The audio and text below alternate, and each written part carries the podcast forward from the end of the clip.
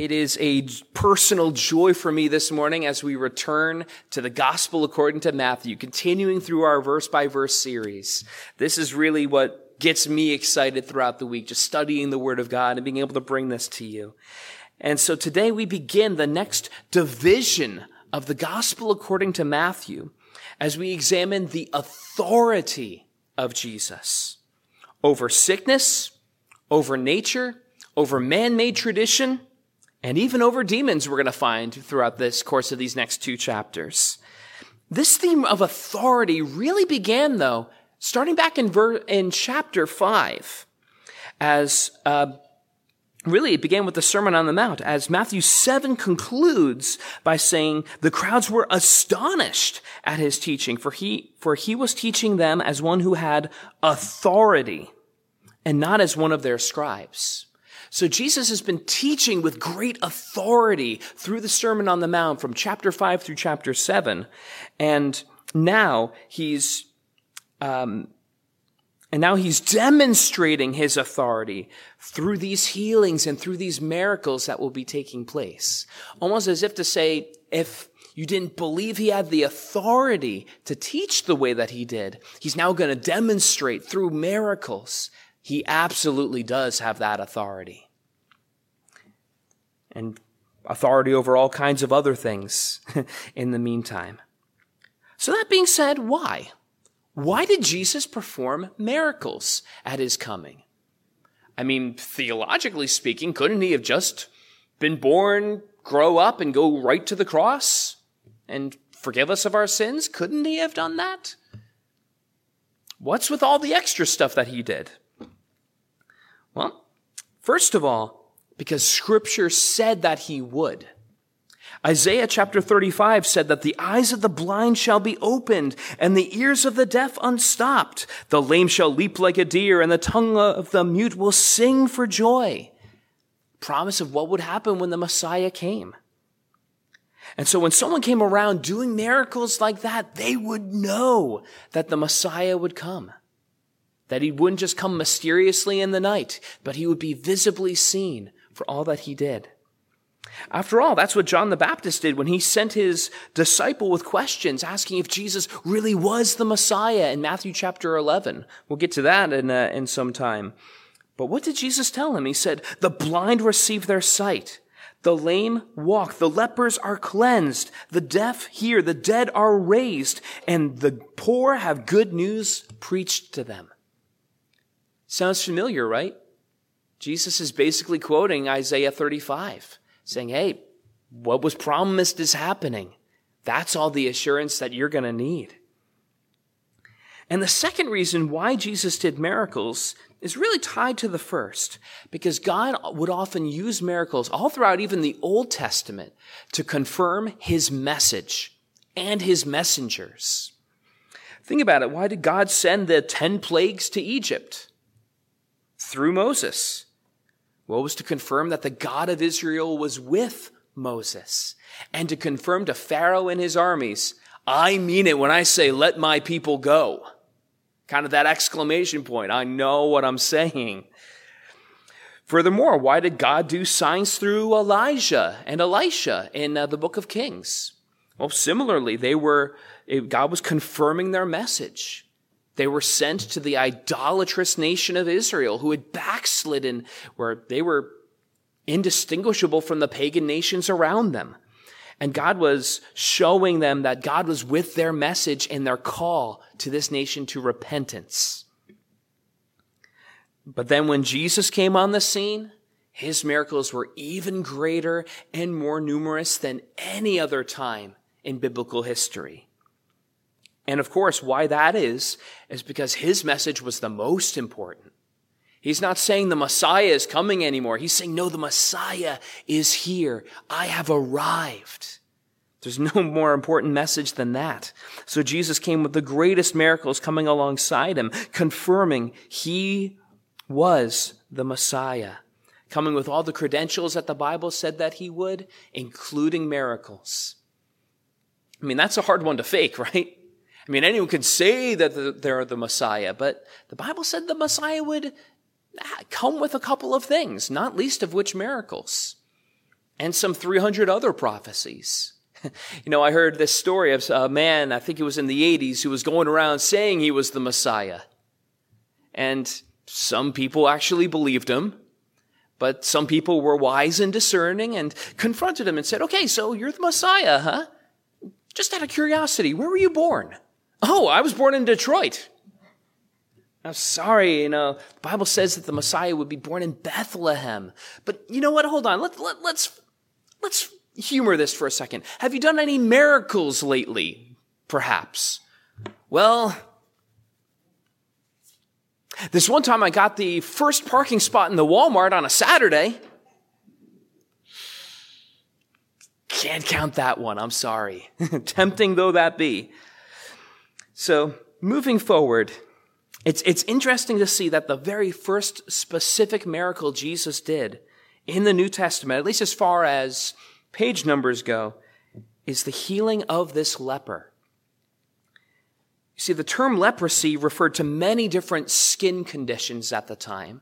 But if you had maybe what we would call true leprosy, what modern physicians will call Hansen's disease, you can look that up later, um, it was basically a death sentence. Even into the Middle Ages, if you were diagnosed with leprosy as we understand it, your family would have a funeral for you while you're still alive because you were basically dead. And that's what leprosy was. You were essentially dying from the inside out while you're still alive.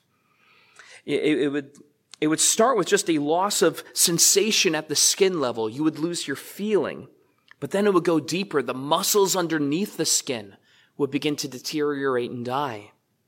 And because you didn't feel anything, you couldn't feel pain, you would be bumping into things and not noticing it. You would be, you would cut yourself, be bleeding, not even notice it. Ulcerations would form all over your body. Um, to the point where even you especially during that time, rats would even chew on you while you were sleeping and you wouldn't notice. Yeah, that's uncomfortable, but it happened.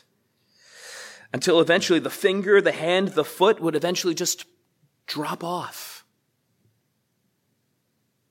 That's uncomfortable thought, but maybe we can understand why seeing a leper in the first century would have been so horrifying for so many people why it seemed that the why a cleansing of a leper like this would be so astonishing for the people around it to see it.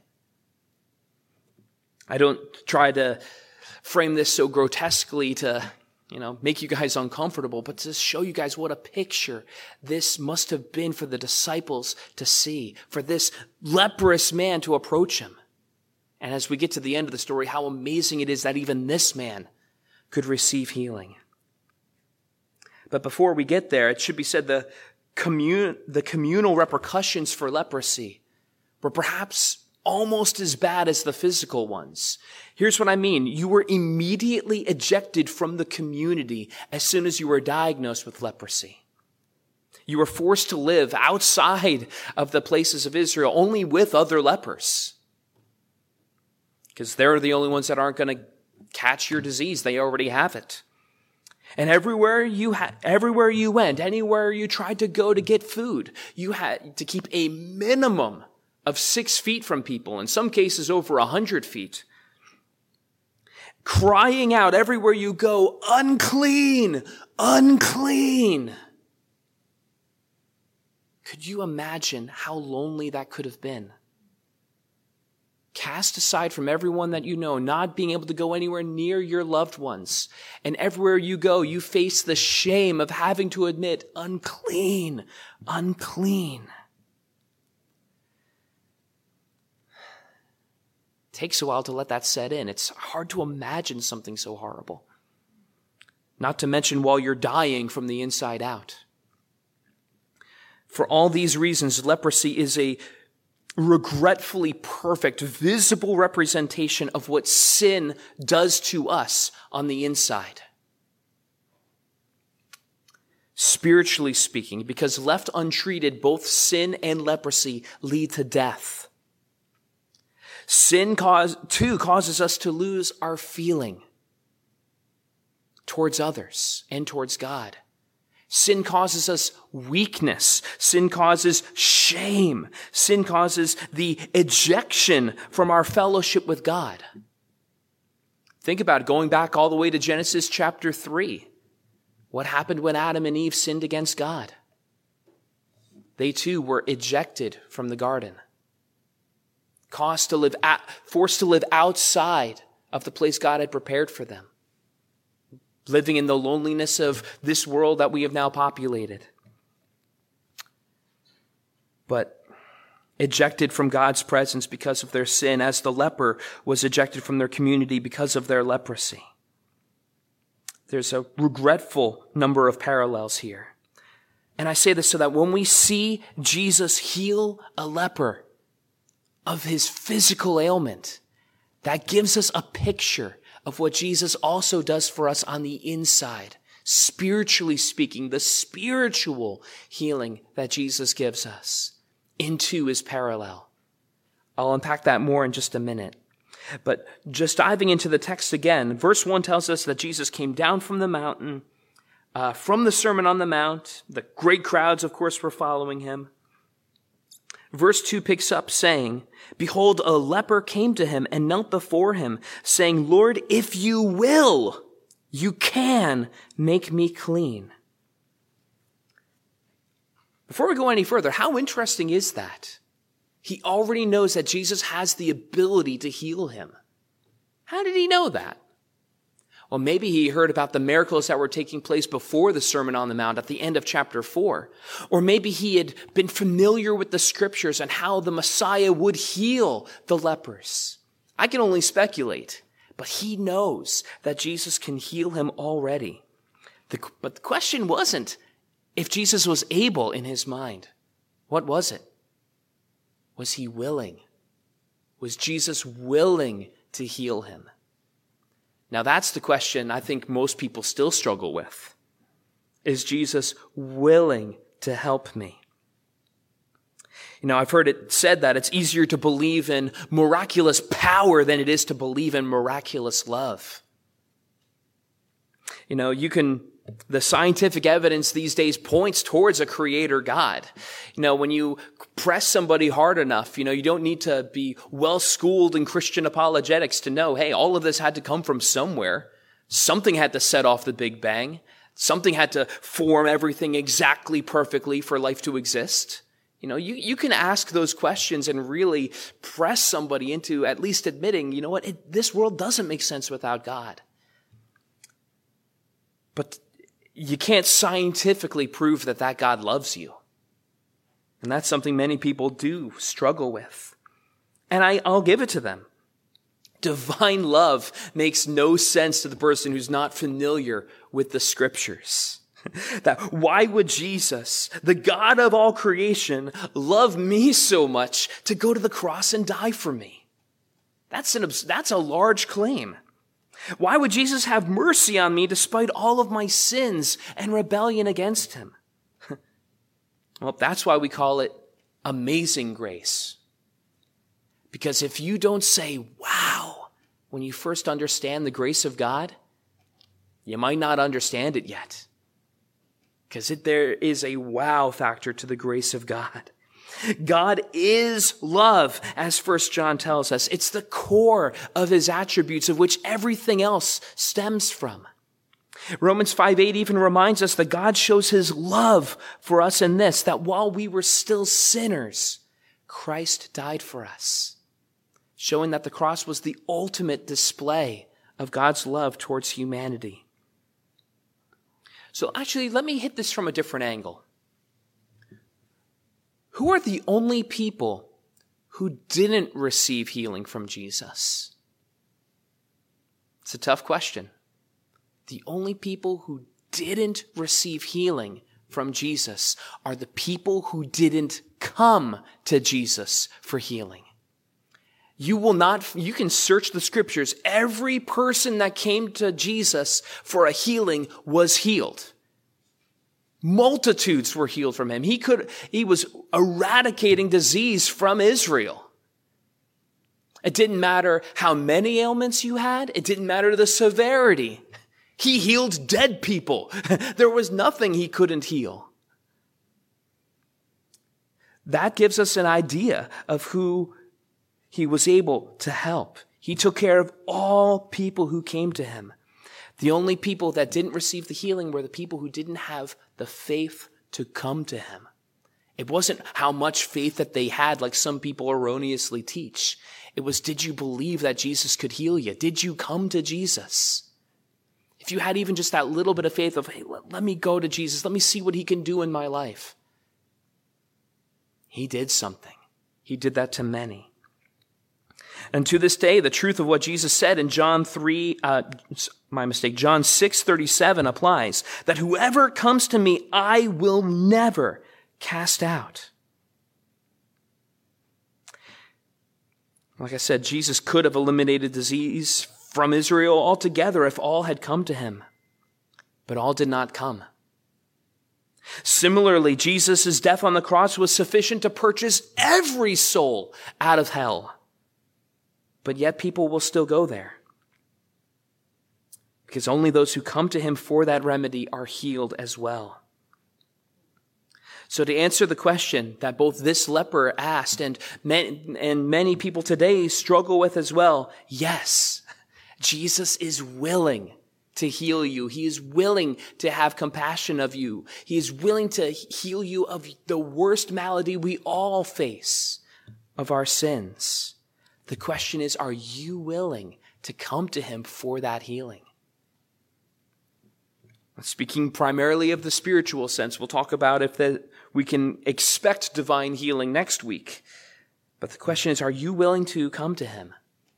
Are you willing to accept his offer, to repent of your sins and believe in what he did on the cross for you? That's the, that is the only question of whether or not Jesus will heal you. Will you come to him? I got ahead of myself and skipped verse 3, actually. It says, And Jesus stretched out his hand and touched him, saying, I will be clean. And immediately his leprosy was cleansed. Guys, that's something that not even modern medicine can do.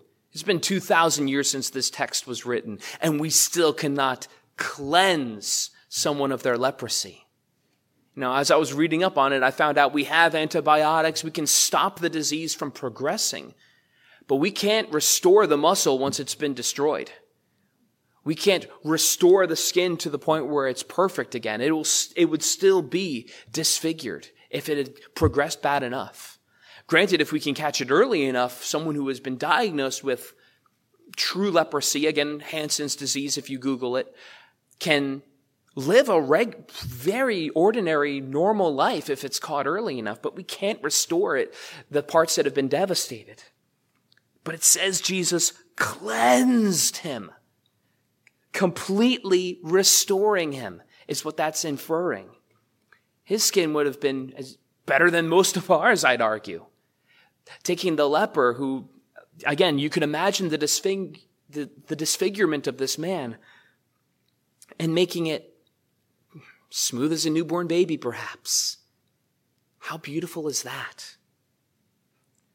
And in the same way, guys, don't miss the parallel. Jesus offers us the same level of healing internally for each of us. That when God looks at the sinner who has repented and believes in the Lord Jesus Christ to be saved, you are not just, okay, we'll sneak this one in into heaven. No, you are completely cleansed on the inside, washed in the blood of Jesus Christ. God looks at you, He doesn't see us for the dirty, rotten sinners that we know that we are, but He sees only the righteousness of Jesus Christ that He is imputed within us. That is such a beautiful, precious truth. And whatever you guys do, don't make the mistake of countless other lepers that existed during the time of Jesus and said, Oh, I can't approach Jesus. I'm unclean. I can't go and approach him. Because the truth is the opposite. No, you go to Jesus and he will make you clean. Don't stay at a distance because you think you're unclean or unredeemable. No, we come to the one who with a word can make us clean again. So whatever sin, whatever shame, whatever secret sin you think you can't bring to God, that's the very thing you need to bring to Him today. For some of you, something even now as I'm talking is coming to mind. Some secret sin that you've been harboring and haven't fully left behind. You haven't fully repented of. You haven't said, Lord, this is yours. Take it from me. And don't worry, I'm not, I can't read your minds. I don't know who you are. God doesn't speak to me in that way. But I do know how the Holy Spirit works. I do know that the Holy Spirit convicts us of our sin and leads us to righteousness, not out of condemnation, but kindness. The scriptures tell us. So, if that's you, if something's on your mind, don't leave here without laying it in a spiritual sense here at the altar. Leave that in the hands of Jesus Christ. Confess it to Him. Believe that He went to the cross for that very sin. Ask for forgiveness and He will restore you in the same way He completely restored this leper. What a beautiful truth. My time's gone for me, but finally in verse 4 it says, Jesus, and Jesus said to him, See that you say nothing to anyone but go, show yourself to the priest and offer the gift that Moses commanded as a proof to them. So, why did Jesus say to go to the priests? Well, you might have picked it up in our first reading this morning. It's because that's what the Bible says to do. Uh, Leviticus 14 tells people to do that. I find it interesting that so many people say Jesus was a radical. Mm, that's true in some sense when he was up against the man made religious traditions in a common establishment. But he was far more of a traditionalist than most people give him credit for. He ne- a, a true radical would have been like, get rid of the law. Let's get this away from us. We don't need this anymore. That's what radicals do. No, Jesus upheld the law. He always encouraged people to follow what the scriptures say, never contradicting it. So there's something that needs to be said about that.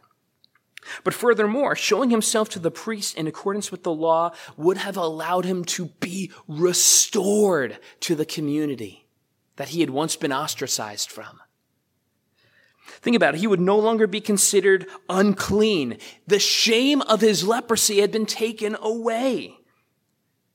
So, and now he could be brought back into that very community. Do you see the parallel?